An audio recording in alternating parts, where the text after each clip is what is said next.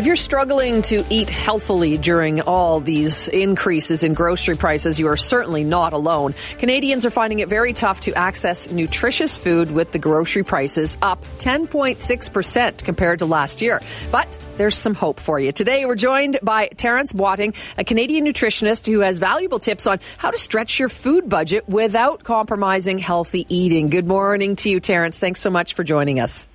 Thanks for having me. Appreciate it. Okay, so grocery prices, we all know they're sky high compared to what they were just even one year ago. Canadians finding it really tough to buy healthy foods at a decent price. So you've got some tips and advice to help us to buy healthy but on a budget. What have you got for us? Absolutely. So I came with three tips today, and I think the first one that I tell all my clients is first go to the grocery store with a list and better yet, a plan if you know exactly what you want to buy and you sort of mapped out your week of food, it really prevents that sort of wandering eye from buying a lot of things we don't need and us ending up at the register with much more food than we intended. Um, and to that point, you know, I, I read a study the other day that suggested Canadians often waste as much as one third of the food that we buy. So if we have a plan, we're far less likely to waste our food, meaning that's more money in our pocket. Well, the we- second big Oh, one, more, one more second, Trent. When we plan, I'm guessing this should be a whole family. If you don't live on your own, has to kind of be that whole family thing, I think, because you got to, you know, make sure everybody's happy, everybody has something that they can eat, and at the same time, if everybody's invested in the plan, it'll work better. And what I'm saying here, Terence, is I have teenagers, less complaining. Yep, yep, absolutely. If, if, you get input from everyone and everyone's agreed to the menu for the week, mm. it's much much easier to get that buy-in and actually see the food end up in everyone's stomach. Yeah, yeah. Okay, give us tip number two, Terence. So number two, and this is really for, uh, I would say best for smaller households. You know, I just live with my fiance here, which is purchasing frozen fruit and vegetables. Now, the actual cost is slightly more expensive than fresh, but again, if you have the habit of, you know, throwing out half of the broccoli you buy or throwing out half of your spinach, buying frozen is just as good from a nutrient density perspective, and you'll find it'll actually last the full week or months if, if that. So buying fresh and frozen, if you're not frozen if you're not likely to eat all the fresh food that you buy. Okay, well, it depends on where you are. Maybe you don't have a lot of access to the fresh stuff, the frozen one part, but how about the canned as well? I know that that has, you know, kind of had a bad rap, but in the 70s and 80s, we kind of grew up with canned vegetables and fruits to a certain extent. Can you talk about the nutritional value in the canned varieties? Yeah, canned can also be just as nutrient dense. See, the, the trick is whether it's uh, frozen or canned, they're typically picking them when they're ripe and then preserving them. I think part of the issue for some people, if they're watching their blood pressure, some canned vegetables are preserved with a little bit of salt. What I tell my clients is just rinse them off before you use them, so you're kind of washing away some of that salt, and then it's just as good as fresh. Okay, so we got tip number one: you go with a grocery list or and or a meal plan. Number two: buy frozen fruit and veg. Number three, Terence. So third one, I think this is the biggest one, which is try and add a little bit more plant here in Toronto, and I went to uh, my Loblaws, and I was looking. Chicken breast right now is going for twenty three dollars a kilogram. I went over to the uh, to the chickpea aisle, and I found similarly one kilogram of chickpeas for four dollars. Mm. So you can imagine if you have a few uh, bean chilies or, or some wraps with chickpeas in them, you will save a lot of money and still get lots of quality protein. I'm just going to repeat that because you cut out at right when you were saying what it is. So it was try to add more plant based options, correct? Yes, yes. Like chickpeas was the example I was giving there. Right. So yes.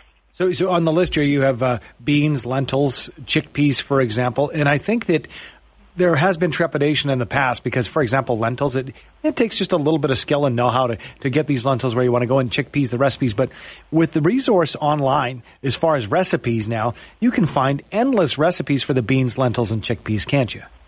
It's so true. Yes, there's so much good stuff online. And over and above that, going back to the, the canned idea, um, you know, I totally understand if you're not used to soaking chickpeas or lentils overnight and doing the whole process – canned are, are good to eat right away. All you got to do is rinse them, and then you can add them directly to to your recipes, and you're still getting a huge cost saving. How do I hide what they are from my children? that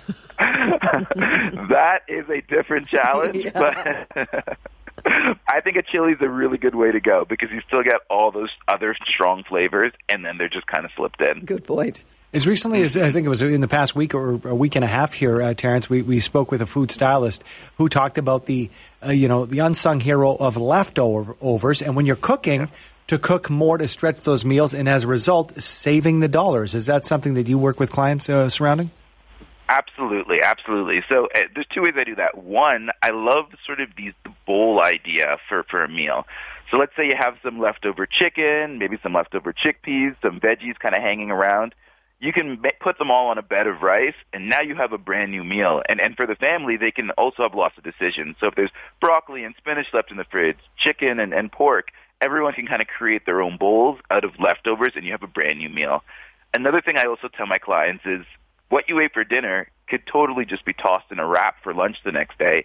And again, you're kind of stretching out that meal. So I'm a big fan of leftovers as well. Curious, Terence, uh, you know, air fryers are, are the hot thing right now. Anything, you know, mm. as a nutritionist that you kind of have come across that's maybe a fun way to change things up a little bit using the air fryer? Yeah, I like the air fryer because you can get a good sort of crispy finish uh, on a lot of different foods. I'm a big fan of using. Um, I often put salmon in the air fryer, but also I love to kind of slice up a, a potato and put it in. From a cost saving perspective, you know, making your own homemade fries, mm-hmm. if you kind of have some skills with a knife, can be much much cheaper than buying a larger pack of frozen because a lot of what you're paying for is somebody else to do the work for. Right. Uh, you touched, uh, Terence, on, on the uh, you know the chili and the beans, for example, and using more plant based alternatives when it comes to protein. I know one of the furthest ways to stretch dollars is with pasta. Can can we make pasta and, and pasta sauce nutritional and still feed you know a family of six, uh, but still have that nutritional value? Yeah, yeah, absolutely. And actually, this is something I work with uh, picky children with a lot. And so, one thing I often recommend is blending different vegetables and then adding it to sort of a cooking tomato sauce. That way they're hidden, but you have an extremely nutrient dense tomato sauce that you can toss on a pasta and you're getting, you know, a lot of your vitamins and minerals that way. So I, I think carrots go really, really well that have been grated and blended. Peppers go excellent.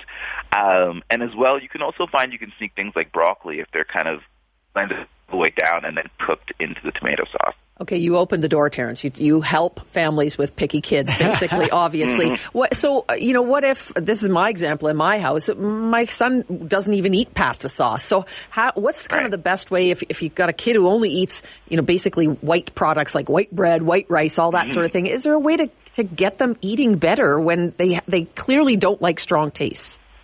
Yeah. So, first of all, I think the first step is getting any child, any teenager invested in food.